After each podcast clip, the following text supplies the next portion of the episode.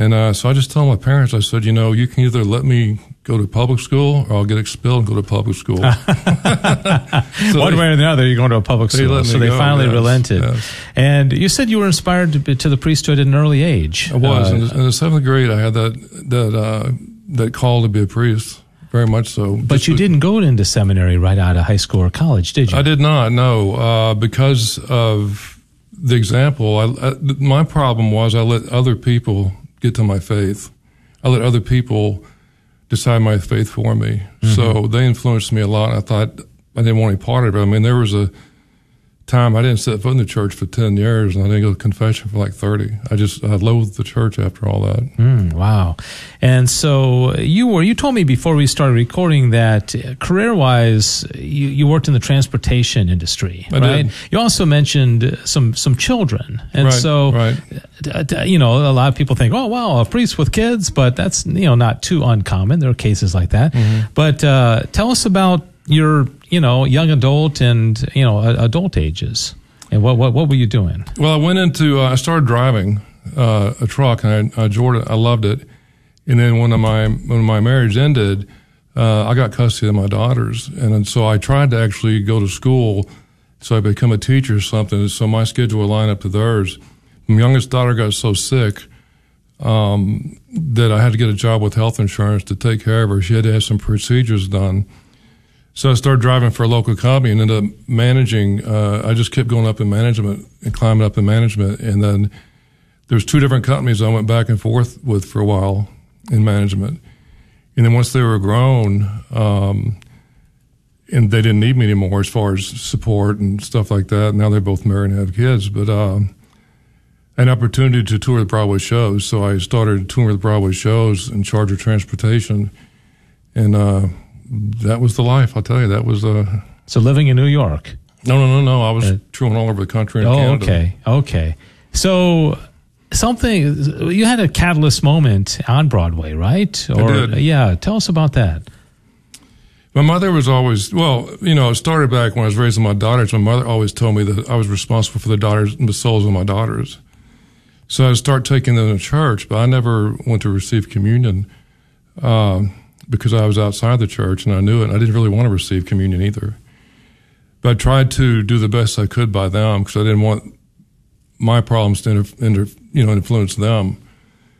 Uh, but then once they were grown, I I uh, was touring with the shows and whatnot, and I started going to church now and then. I went into one in Asheville, North Carolina. I just felt so much peace. It was a Catholic church, and just started going from there. So I, um, and then we were walking to a bar one night, myself and the crew and some of the cast, and and uh, this one show I was on at the time was very offensive uh, to Christians, and so they were talking about that because the, the Christians would pick at the show. And they're talking about how great it was. You know, it's, man, that's good advertisement. They pick at the show. And so the head carpenter turned around and said, Are all Christians as cool as you? I said, I, I don't know. I've never thought about it because he knew I was Catholic. But that just started ringing in my head like, Are they all as cool as me? I thought that actually wasn't a compliment. Yeah. So I started to learn my faith. I looked on the internet and uh, I read somewhere that said that all Catholics pray the rosary daily. I thought, I, don't know a single Catholic besides my mother that prays the rosary. but I tried because she gave me my aunt's uh, rosary. And so I had to, I remember the Hail Mary and Our Father, but I knew there was a glory something. I never heard the mysteries. So I started uh, reading the prayer. I wrote, I wrote them all down for one. Then I would read them for a couple months and read, read the mysteries and do it like that. And after I got it committed to memory, I just started talking to Our Lady. And I just, mm-hmm. you know, just telling her everything. I said, you know, I said, if you could talk to your son for me, because, you know, I said, I'd, there's a lot of things, you know, I thought were right, but come to find out without him, nothing's right. And we just started talking like that. And after a while, I said, you know, I've been praying for quite a while now. It couldn't have been more than three or four months at the most, maybe not even that long. Said, the conversation's been awful one sided. It'd be nice if you or the Lord could say something now then. And the next day I prayed the rosary. Uh, every time the Our Father came up, Christ prayed it. And love just permeated through my whole body. I thought, wow. And then my spiritual life took off from there. And for, for the next six to eight months, of just myself and Christ, it's almost like I just engaged him in conversation. And he just gave me like a tour of the church and everything else. And he gave me back to his mother, but he, he told me um, how he expected me to treat his mother, which is kind of hard coming from God. Because Yeah. I expect you to treat your his mother. I'm always curious, you know, when somebody says something like you said, as far as God communicating. I think most people would like to have a prayer life like that, where it seems crystal clear exactly what God is saying. How did He communicate something so vivid and so specific to you? What's that? Uh, that that you did about treating His mother. Uh, you said that that God communicated. That Well, he well he would just say different things. I said, "Are you telling me how you expect me to treat your mother?" And I felt I felt so humiliated then cause, because you know I had kind of I had kind of a wild life. So uh, I mean I've left a lot out of this story, obviously, and uh, so I was afraid to talk to her for a while. I was a little distance from her. Then I then once once um, I realized uh, it was pure love I learned from her, and it was pure love I was gi- I was giving her. I wasn't worried about it anymore. But he was just like, you know, you, you respect my mother, basically, is, was what it was. Um, initially, initially it was all spoken. It was all spoken. Uh, even driving sometimes, you, you know, I'd, I'd have the radio on, he'd say something, and conversation would start. But then after a while, I started feeling so bad because I thought, you know, you don't need to talk. You're, you're lowering yourself so low for me. I said, please. I said, just please don't don't lower yourself that low for me. And then it went into like when he would speak or when he would say something, almost like a little light would go off or something like that. And it became more infused, where in, in, a, in a millisecond, I have a whole conversation, which was mm-hmm. just incredible. Yeah. I miss his voice, but it's more fitting for him instead of because he was stooping so low to talk to me, and it wasn't worth that. Yeah. So that's how it changed. How many, you know, of course, here we are, 2023, you're a Catholic priest. Uh, how many years ago was this? I'm just trying to get kind of a timeline. in That my started in 2009. Okay, so, okay, 2009. So that would have been about 14 years ago. Mm-hmm. And I- I'm just curious, I should have asked this before, but you said you spent uh uh uh many years out of the church, not going to Mass. did. What was the reason for that? Or what, did you dislike the church or her teachings? I know you had, you know, the bad experience in Catholic schools, but what, what, what, what why, why were you away? Just uh, the whole thing about the church. Uh, my grandparents on my mother's side were divorced. They got married because she was divorced. She was in an abusive marriage, and it was just almost close to the to the end of their lives when their marriage got blessed. So I always held that against them.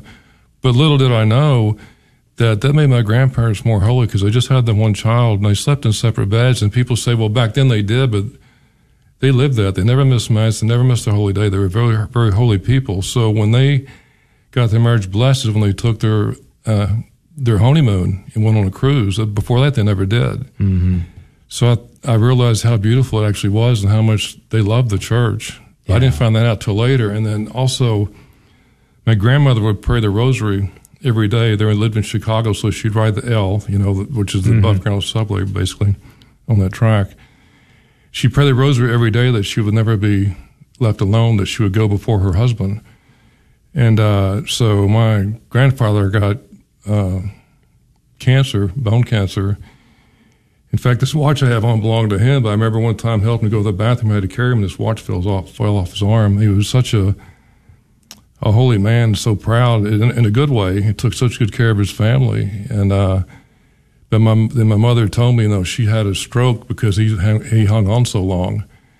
And then she told me, but she always prayed for that. So uh, my grandmother had a stroke. She's in the hospital. They wouldn't let him stay in the same room.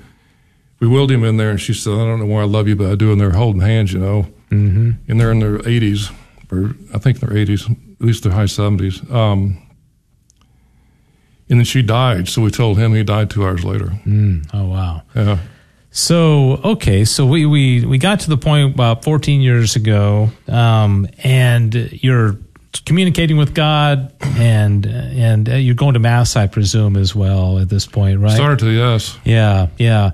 And uh, you wanted, you know, your daughters to to practice the faith as well. When did uh, you know the the call to the priesthood came when you were quite young in school, and now obviously at some point that call comes back. How how did God? Well, he he asked me if I wanted to be a priest, and over over about three nights, and uh, so finally I said, "Lord, are you asking me to be a priest?" And uh, then I jumped out of bed. I said, uh, "I said, okay, I'll do it." But but um, I said, "You got to figure it out because I'm up, I'm up to my neck in this life." And um, so I called my mother and told her I thought she was going to pass out. when I told her, and she said, "You know, it takes like seven to eight years of school." So, man, I don't, I don't know if I want to be a priest now. You know. Mm-hmm. But uh, but things started happening. Like uh, you know, my my truck had a kitchen and hardware floors and surround sound and cedar line closets. It was very fancy. I was at the top of my game, and uh, I'm doing the dishes one time, and I'm I'm folding up the towel. It's like the corporal. And I'm looking at the chalice I'm looking at it, it's all real. So look out my window and I see all these trucks in the parking lot. I thought, it just doesn't look, look like it belongs in the church, but it mm-hmm. just seems so real. And things like that just kept happening. Yeah, yeah. So uh, eventually you decided to do what? Call call the vocation director and say because uh, you you would be uh, what they call a quote older vocation, right? I mean, you're not late right vocation, late late yeah, vocation. Yes. I know I know some people don't like that term because they're like, a vocation is right whenever it happens. But yes. yeah, was that uh, was that challenging to think? Gosh, I'm going to be going to school with these young guys, and I'm I'm a bit older, or it was. Well, I never thought that far ahead. Actually, uh, the Lord never told me to get in contact with anybody. He just said He want to be a priest. And see, this is where people mess up a lot. Is they they take it to the next level, like Abraham and Sarah. Uh, he said they would have a child. He didn't. He didn't ask them to go, you know, use a slave girl or anything. He said, yeah. and he actually then he confirmed, no, the child's going to be coming from Sarah, not not Hagar. And um, so I, I emailed said I emailed diocese of Dallas, one of the dioceses of Fort Worth a couple of times, emailed some orders. Nobody ever answered me. The, the vocations director in Fort Worth was never there. And uh, so I just I, I, blew it off. I didn't think I thought, but I knew it was I knew the call was real. I thought, well, maybe maybe uh, it's not going to happen. But there was a voice one time that said, "You will never be a priest of mine," which wasn't the Lord, obviously. And uh, so I just I didn't think about it. I didn't think it was going to be a priest. But then he told me to get, he wanted me to get off the road. Just kept bothering me to get off the road. And uh, some things started happening. And one time I said, well, "Why do I have to get off the road? I'm doing great. I'm making good money, you know." Uh, I said, I get to spend time with you and I have a worry in the world. He said, because of me, you're doing well. Mm-hmm. And I got pulled over like for two months. I got pulled over eight times just to inspect my truck. And I'd already, already gotten out of the entertainment business because other things, but, uh, so I had my own business. And so I just, I was, that made me mad. I said, okay, something happened there. And I said, okay, I'll, I'll get off the road. Well, I didn't. You know, six months later, I'm in San Jose, California actually just told the story in a homily. I'm in San Jose, California, and uh, for two weeks everything went wrong. It was like I was in a real life chess game, and like if I, if I had to turn left, I had to turn. It'd make me turn right. Just nothing worked out, and so. I'm in this parking lot that had uh, it had been years before my conversion. I just would have changed my logbook and gone. But now, since the Lord prefers you to be honest and truthful, I'm going to spend the night, so I'm staying in the company's, the, my customer's parking lot. And I decide I'm going to move where I can park, where I won't get blocked in the morning. And this truck passes up the entrance and he backs in and takes him forever, you know, to back in, probably 10 minutes. There's this heavy set guy, he's got, this heavy set guy's got one of those newsboy hats on. He's got a stogie out of his, hanging out of his mouth, and he parks right where I was going to park. I said, What are you doing, man? He saw he said, I'm going to stay here for the night. I said, I was about to park there. He said, not anymore. He just starts laughing, rolls up his window, and goes back in sleep and goes to bed. So I pointed at this guy. I said, Lord, this is you. I was so mad. I was kicking, kicking rocks in the parking lot. I said, what do you want from me? I said, there's no way that this can be a coincidence. I know this is you. I said, because you have a flair for the dramatic. I said, all that stuff. I said, that was you. I said, what do you want from me? I told you I'd give you everything. Of course, I never could never go off the road. He said, I want you to trust me. He said, you don't trust me. I thought, mm-hmm they, they killed the conversation for one. but uh, I got off the road immediately and I shut down my business and sold my truck. I did so quickly it ran it even ended up and caused other problems. And then it cost me tens of thousands of dollars when I did that because there's yeah. a few things I missed. But I never I never faltered. I may I, I said no, I'm going to trust you, and no matter what, I just I just stayed with it. Yeah. And still no calls back from the vocation directors, or did somebody finally? Somebody must have returned your call eventually, or so. How did how did you get? Well, uh, what happened was uh, I just thought that I didn't want to thought. That well, I'm not going to be a priest. And actually, at the time, I thought, you know, this is great because I can just stay on the congregation. I can just pray. I don't have to worry about it. So I was off the road for three years. I was actually selling trucks, and uh, because I, I had commission only, because that way it was my own hours. I could make mass. I was making a daily mass and doing those things. But every time I tried to quit and do something else, it's like I my prayer life went horrible. So I would, excuse me, so I wouldn't quit. And then one morning, one or because every Sunday, like I would spend all day in prayer, reading spiritual books and the Bible and whatnot. And uh, one Sunday, it's like it's like okay, it's time. Mm-hmm. So I called a friend of mine. I said, "Hey," and she's actually had three audiences with the Pope. You know, she's she's a holy woman. "Hey, this is what I was thinking. Maybe I'm supposed to like start a mission for Our Lady because I was involved in the Legion of Mary." and do that. And she said, Let me pray about it. I'll get back to you. She prayed. She said, No, I see you talking to a lot of people, but that's not it. Mm-hmm. And she'd always say to me, She said, You know, there's some people that are priests that shouldn't be. There's some priests that aren't priests. There's people, some people that aren't priests that should be. Mm-hmm. She said, What do you think? I said, I never thought about it. You know, she was talking to me. I never, this one for about two years. I never got it. And then uh, finally, there was a function going on at Holy Family in the parish hall.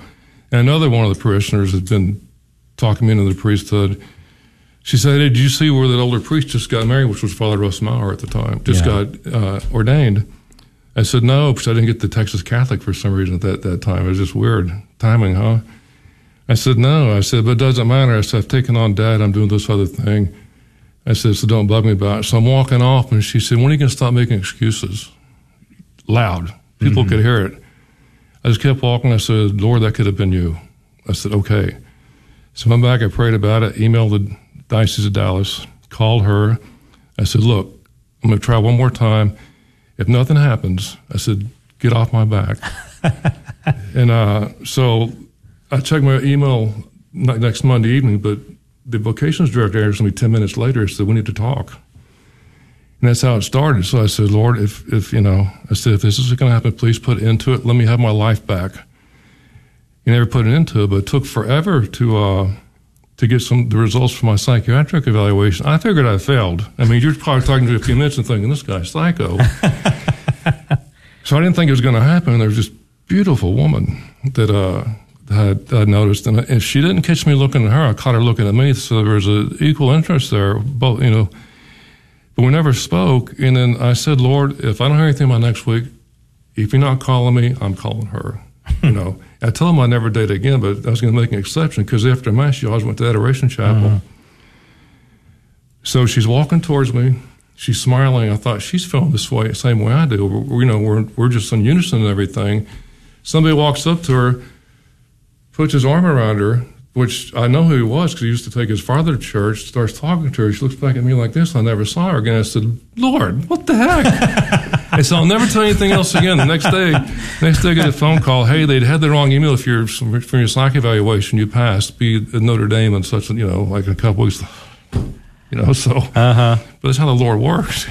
Yeah, I'm amazed at the, the communication you have with God. I it, it's it's so I, I I envy you that uh, the the communication back and forth is so uh, so clear. That, that that's amazing. So yeah, they, they you passed the psych exam. Did you have to start from scratch? You mentioned seven years of seminary. Did you have to start and go through the whole thing, or did you already have some of it? Uh, No, uh, I didn't finished? even. I didn't. I never finished college, so I didn't have a degree. So I had to take. Well, everybody has to take philosophy anyway. Yeah. So I took pre theology, which is philosophy. You can either do it in two years or four years. And two years is pre theology. They cram four years down of- philosophy in your throat two years instead of taking four to do it.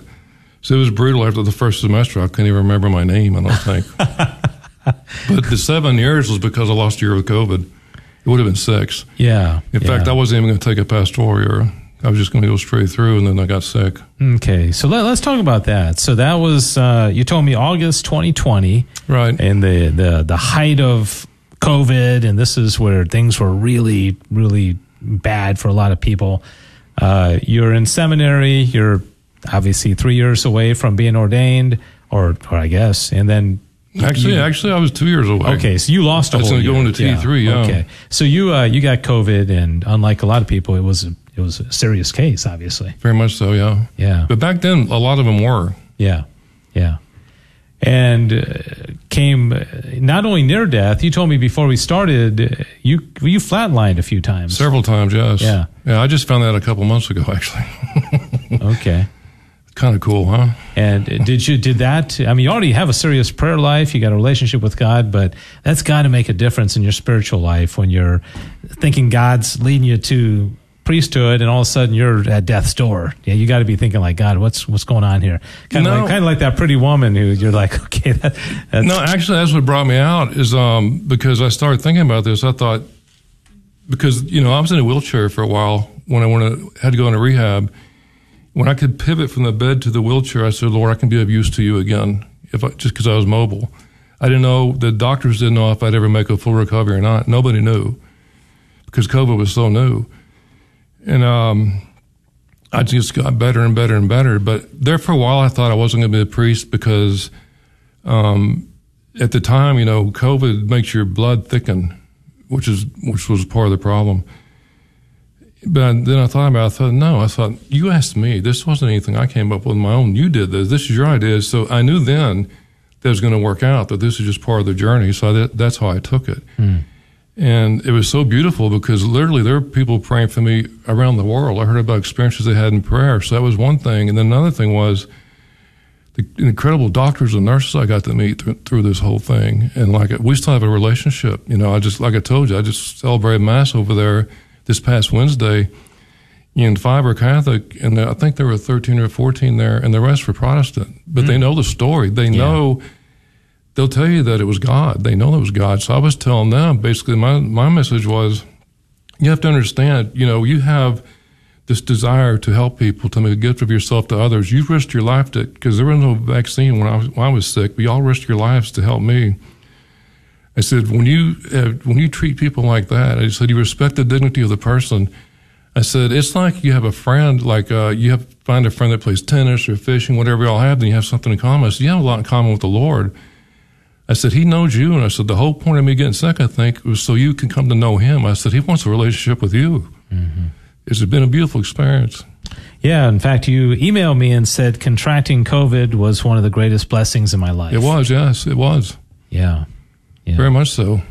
And so you get out of it and uh, you continue seminary and uh, all the way to May of 2023 and Yes. you're ordained. Yes. What was going through your mind? My, I was blessed to be there with my son at that mass uh, of ordination. That's a long journey to this this point. What was going through your mind as you, as the bishop was ordaining you as a Catholic priest?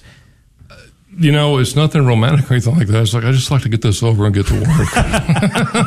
That wasn't the answer I was expecting. I mean, it was beautiful, but there's just so much that goes into it, you know, Yeah. and it's just like, um, I just, I was ready to go. I just, I've been, I've been thinking about things for years and, uh, like couple prayer for one, I, I, that's something we'll be starting here in January for, for, you know, invite some different couples over from the different parishes to get involved in this. And, uh, things like that on my mind. yeah. And I, I just even, but even in the seminary, like I was in the uh, Dominican high school, all girls high school. I was in their spring musical, and uh, something I didn't want to do, but it's obvious that that was the Lord wanted me to do it because the teacher was an ex seminarian, and he had been praying that someone would fill this certain role. As Little Women, they needed a grandfather, and uh, I got assigned to Dominican, but I didn't want to do it because I, you know. it's- But it's a girls' high school. I mean, I, I raised two daughters. I had all their friends. I'm used to that. That wasn't going to stretch me. And uh, but then one evening, I thought, you know, I can do this. I can help them with the retreats, do this, this, and this. And that's the same night he prayed, and he said, I got such a peaceful feeling when I prayed. He said, then I then I sent my email to the vice president. She sent me an email, I wanted to know what my specialty was. I said, I don't have any specialties. I said, you know, I said, I can tell you what it's like to lead a secular life. I said, I raised two daughters as a single parent. I had this major conversion when I was home on Broadway shows. I said, I can tell you what it's like to lead an intentional Christian life. And uh, she sent it straight to him. And he said, Hey, this is great, man. We need somebody for the show. You're hired. yeah. So Yeah. I, I wasn't, I told him, I said, No, that's not my thing. I don't want to do it. I tried, I emailed the vice president. I said, I don't want, I don't want to do that. That's not, I'm not an actor. So anyway, he said, just come and see. So I went, and the girls were just so dedicated. And I just felt bad. I thought, man, I have to do this. I said, well, give me the script. There was singing involved. I can't sing. All this stuff I had to do. And uh, sounds but, uh, like a great fit. Yeah, but I did it, you know, and I, and I, was horrible at it. Like, and, the, and when I finally got it right, all the the whole cast are all clapping for me. I thought this is so embarrassing, you know. But I, I told Cameron this. I said this. I said this. I know for sure. And this comes in faith, but this comes from knowing Him. I said the Lord will not send me here to sabotage this show. I said when it comes time to perform, I'll be perfect. I said I know that. He ended up writing an extra song for me to sing with one of the girls, and I was perfect through the whole thing because I and people said, "Are you nervous?" I said, "No, it's not about me. It's about them. It was about them. I make I gave myself mm-hmm. to them." And uh, so I think we had six shows. Uh, it was a beautiful time. When it was over, I was like so depressed because these are my friends now, you know. Mm-hmm. And but I saw the vice president of school, the last show. I said, you know, I sent you an email telling you I didn't want to do this. I said, you never answered me, you never responded. I said, what's the deal? I said, I'm glad you didn't because it was one of the greatest experiences of my life. But why didn't you respond? She said, I was sat down. I was going to respond. She said, I could just feel the Holy Spirit telling me to stay out of it. Mm. Oh, it's wow. all the way around. There's confirmation that that's what the Lord wanted. And the point is, when He asks you to do something, if you do it, if you just go walk through that door, He, he wants you to do it in your weakness because then He can shine. Mm-hmm. And that was the that was the point. Yeah. So I told him from that point on, I said, whenever you ever open a door, I know it's you. I'll walk through it. Yeah, yeah. And so I'm sitting here today, by the way. yeah, that's a whole other thing I want to ask you about because you were not inclined to do this. No. How old are your daughters now, and what do they think about having their dad as a Catholic priest? 37 and 39. Um, they're getting used to the idea you know, when I first had my conversion, they said, you know, Dad, you're acting kind of weird, which I was, you know, because, because, and I actually said this in my homily too. Um, when you encounter our Lord, all of a sudden you realize what's important and what isn't. And then when you have to come back you're reacclimated to this life, um, you realize there's so many things that we hold on to in this world that just have nothing to do with our salvation. They're useless in many ways, in many ways. In a lot of ways, they endanger our salvation. So there's so many things you become more relaxed. It's like just uh, that, that that just really doesn't matter. Mm-hmm. You know, you prioritize, you prioritize much better. So it's hard to uh, to get reacclimated to to this life to where you don't stick like a sore thumb. You're not weird. And I've done a good job. No one even knows I'm religious. I don't think. you're a straight shooter. I, have I've noticed that. You you just what you say is is what you mean, and uh, you don't sugarcoat things. Uh, uh, and and I, I think that's uh, that that serves you well. That that I'm sure the, the people at your parish appreciate that. I mean, yeah, and, and I, am amazed at uh, just the spiritual life. It's really beautiful. Um, uh, so you've been now May, June, July, August. You've been at uh, a priest now for a couple over a couple months. Yeah, uh, assigned yeah. a Holy Family. How, how have the first two months been? It's been beautiful. I've been on, on quite a few sick calls and last rites, and it's it's been so beautiful. You know, it's um, Notre Dame was very difficult. You know, you brought up earlier going to school with younger guys. And by the way, the class I was in was a different one. They were much younger than what, not much younger, but they were. I was the oldest guy by far. The other class, there was a couple people that were close to my age. But I learned so much for them and they have such faith. I thought, you have so much faith. I wouldn't be here if I was you because I didn't have that faith. I had to actually talk to him, you know, and get to know him before I had mm-hmm. faith in him. But so that was, imp- that was impressive. But as far as being with the younger guys, I couldn't, um, de- I couldn't like debrief or let my hair down with them and just say, because they're not going to understand where I'm coming from, where you have someone that's worked in the real world, maybe had a family, he gets it. You know, you can talk mm-hmm. to him he'll, he'll he's on he's on the same page. So that that part was difficult. Yeah. So what what uh, what do you think as far as your ministry? You talk about you know visiting sick people and uh, and what what else? How how how do you foresee God using you as a priest, or what what parts of the the priesthood do you enjoy the most, or uh, I don't know. Uh, the one thing immediately is, like I said, couple prayer. I don't know if you've ever heard of it. What kind of prayer? Uh, couple prayer. Okay. Actually, Teresa Tomeo was is actually she's on the board. She went through it and okay. speaks highly of it. But it, the couple actually um, ends up having a uh, encounter with Christ one way or the other, and it happens every time because all we're doing in couple prayers, you just teach them different ways to pray.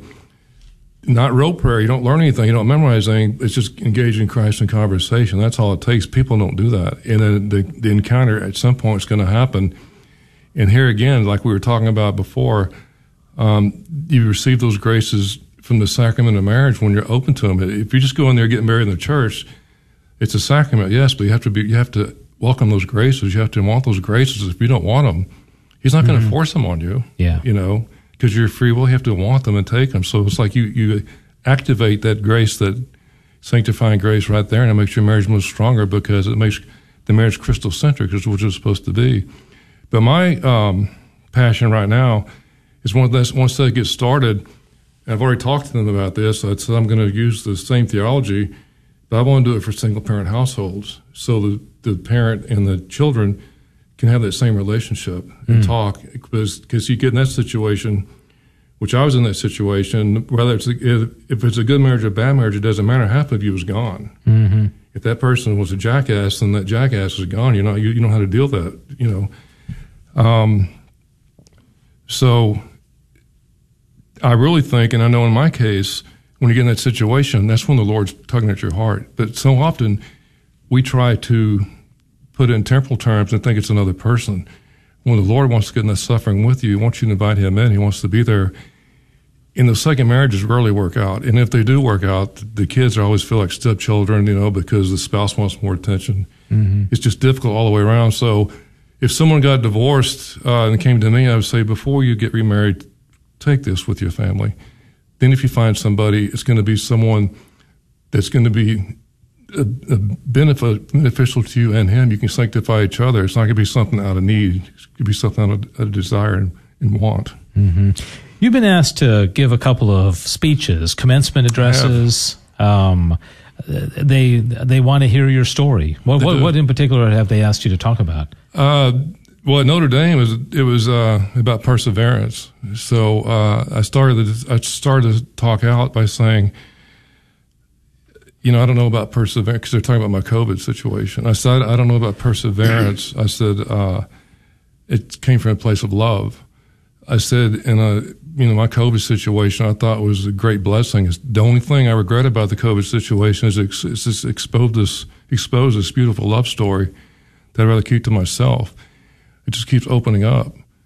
And then, uh, at Baylor, was, uh, they had an ECMO symposium. I was on ECMO for three weeks uh, and they asked me to speak because I was an ECMO survivor, a COVID survivor, and they wanted me to speak. So I spoke about that and uh, mostly about the humanity, humanitarian side of it. I showed them that because I said, you know, as far as ECMO goes, I was asleep most of the time. I was in a coma for three weeks, you know, so I don't mm-hmm. remember much of that.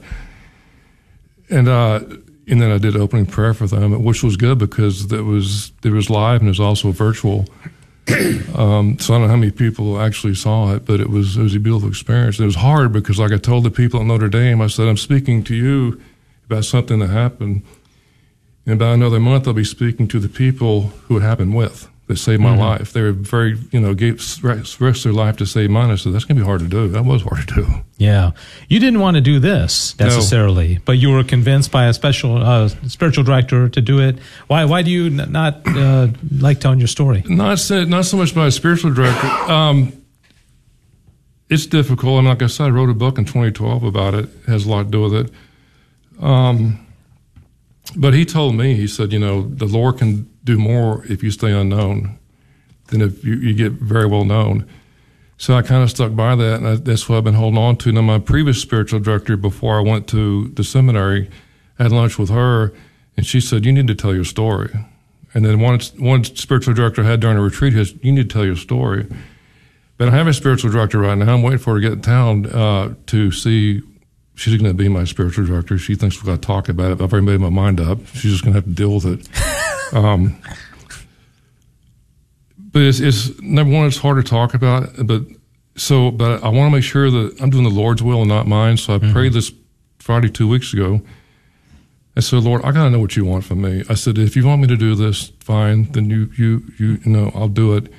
I said, but you have to do the interview, which I'm telling you right now is doing it right now because I can't usually keep myself together and uh, and Our Lady, you know, because she was so instrumental in the whole thing.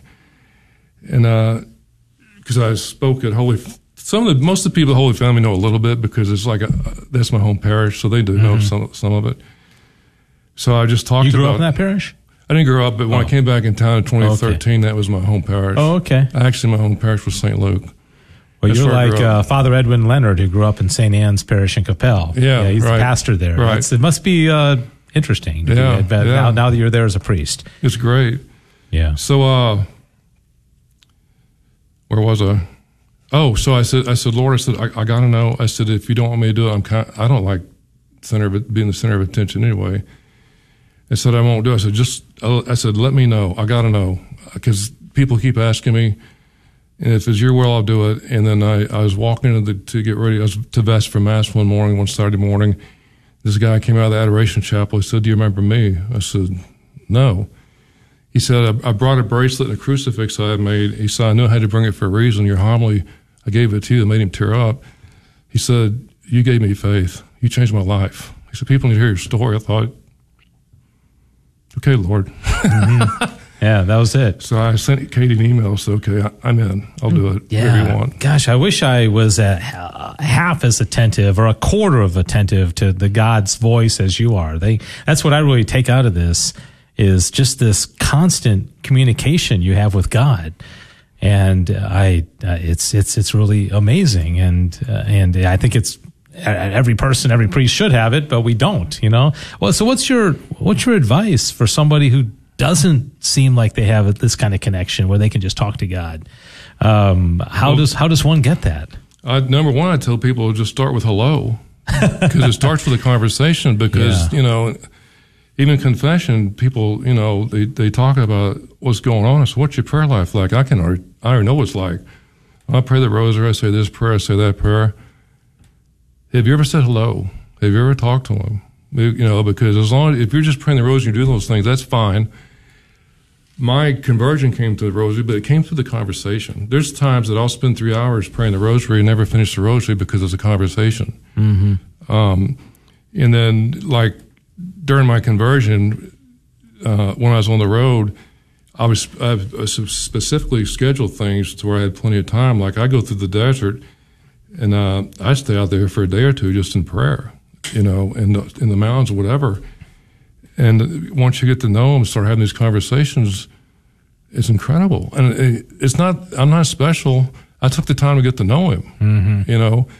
Um, I, I read Catherine Siena. All, I read her stuff a lot. I'm, I'm still reading the dialogue for probably the fifth or sixth time. It's a different, different version, the better one, actually, the best one. I read her letters. Teresa Avila, I've read her several times, and John of the Cross, I've read that one a couple times.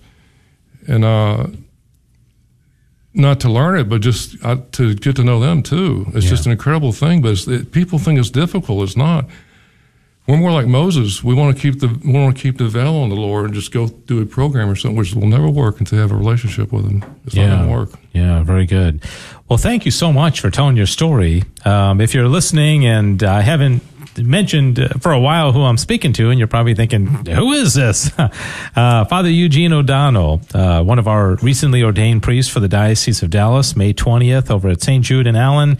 Eight men were ordained. He was one of them, and he has been assigned to be parochial vicar at Holy Family of Nazareth Parish in Irving. And uh, before we close out, fathers, or anything else that you think our listeners should know about you or about the faith, or anything else you'd like to say before we uh, finish the interview? No, I'm just saying, if you want to get to know the Lord, start with hello. The same thing with Our Lady. When you're when you're praying the Rosary, uh, when you get to the Glory Be that decade, look at that as a rest area, take a break, and just start talking, start a conversation. Open up to her, take her in your confidence, just tell her what you need. She's another one. She's the one introduced me to her, introdu- introduced me to her son, and she'll introduce them all, anybody else. That's what she does. Yeah, we're uh, recording this on the feast day of St. Maximilian Kolbe, who uh, had a very, Yes. very strong devotion to Our Lady. In fact, I did an interview with a gentleman this morning. Uh, this popped into my mind. It'll be the last question. Uh, tell us about your first mass, your first mass, your first, you know, the, when you were able to consecrate the Eucharist. Uh, what kind of an? Because you, you strike me as a a, a guy that um, you know, and you know, you you think things through and you you feel things strongly. So how was that?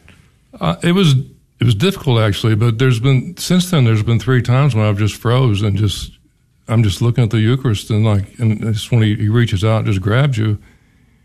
And sometimes the one time the, the parishioners started thought I forgot the words they were going on. It's like I couldn't talk. I'm just froze. I'm just in the moment. Sometimes when I bring the Eucharistic prayer, uh, think about his passion. I'll, I'll tear up, have to stop, just catch, recompose myself. But you brought up the first mass, and that's when I told them to introduce me as Eugene. It's something that Our ladies want to call me Eugene, so that's why I go by it. But I never, I took Eugene after my grandfather. Um, but someone came, one of the parishioners came up and said, "Why did you, why did you take the name Eugene?" So I gave him the reason. My grandfather, you know, plus Dennis is a dad, and the grandfather Eugene's for the people. Did you know today is St. Eugene's feast day? You know, hmm. and uh, my spiritual director flew in from uh, New Orleans. His name is Father Palermo. He's Sicilian. So I read about St. Eugene, and uh, he was much, very much about in the peripheries with the people, which is where I'm from. So that's where I gravitated to. During the French Revolution, his family fled uh, France, and he ended up in Palermo, Sicily. So I thought, Mother, I'm so glad I kept my word and went by Eugene because they're just things like that. Like, how can is that a coincidence? Mm-hmm. Yeah, it can't yeah. be. Yeah, amazing. Fascinating life. Congratulations on the ordination and uh, a beautiful story. Boy, you've been through a lot and you've, uh, and uh, praise be to God. Father Eugene O'Donnell, uh, one of our new, newly ordained Catholic priests in the Dallas Diocese, and uh, thank you very much. I didn't mention this, but our dear friend Steve Porter is uh, sitting in the studio listening, and he's one of Father Eugene's parishioners over there at Holy Family. So, and you're groupie. Either I'm a groupie of his or he is of me. I don't know which one. But um, would you be able to provide a, a, blessing for those present and those listening uh, right now? Yes. In the Father, Son, Holy Spirit. Dear Lord, we ask you to bless those uh, that are inter- that want to come meet you. Please give them the grace and the courage to come forward, to get to know you, to speak to you heart to heart. If they have difficulty with that, there's always your mother that can help them, that will lead them right to you. That's what she does. And may the blessing of Almighty God, the Father, and Son, and Holy Spirit come down upon all of you and remain with you forever. Amen. Thank you very much, Father. And uh, this has uh, been an interview with Father Eugene O'Donnell. Thanks to Cecil for running the board. Thanks, everybody, for listening. God bless you. This has been the KATH 910 AM interview of the week. Golfers, mark your calendars for the 2023 CPLC Golf Classic presented by Saint Systems on September 21st at Cowboys Golf Club in Grapevine. This year's event promises to be better than ever with more excitement, challenges, and opportunities to win big. All proceeds will benefit the life-saving ministries of the Catholic pro-life community. Early bird pricing is available until September 1st. Sponsorship opportunities for you or your business are also available. Go to prolifedallas.org forward slash golf for more information or to register you Radio or your Network thanks John Pelletier with Cresa Real Estate for his sponsorship of KATH 910 AM. John and his wife Kathleen and children are parishioners at St. Bernard's Parish in Dallas and very active in the local Catholic community. He invites you to contact him if you are in need of commercial office or industrial space for your company. John has represented GRN in their office needs for years. He can be reached by calling 214 277 4524 or by emailing jpelletier at cresa.com. Working through and healing from my childhood sexual abuse was one of the hardest things I've ever done. Thankfully, God provided amazing people to help me on my journey. They can help you too. Dawn of Mercy is offering a three day faith based retreat September 8th through the 10th. Contact Dawn of Mercy at 469 613 3296 or email healing at dawnofmercy.org for more information or to register. This will be an opportunity to experience healing in a loving, confidential, and discreet setting. Since 1991, the Church has directed Catholics to avoid investment in companies that violate Catholic teaching in areas such as abortion and contraception. Knights of Columbus Asset Advisors provides investments compatible with the teachings of the Catholic faith. Certified financial planner James Bell is an investment advisor representative. James can be reached by calling 817 608 7853. Sponsor of Guadalupe Radio Network, Knights of Columbus Asset Advisors is an SEC registered registered investment advisor. Investing involves risk. KFCAA.com for more information.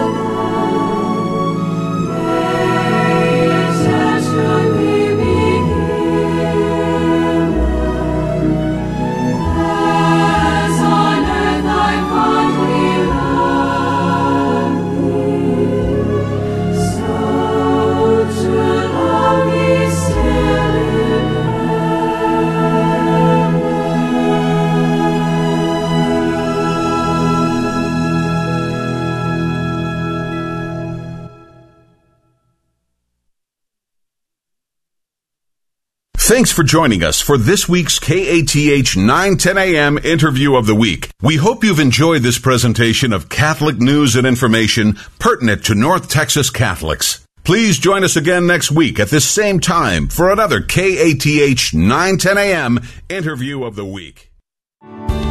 Thanks for listening to KATH 910 AM Frisco, Dallas, Fort Worth. Catholic radio for your soul on the Guadalupe Radio Network in North Texas. Heard also at grnonline.com and on your smartphone.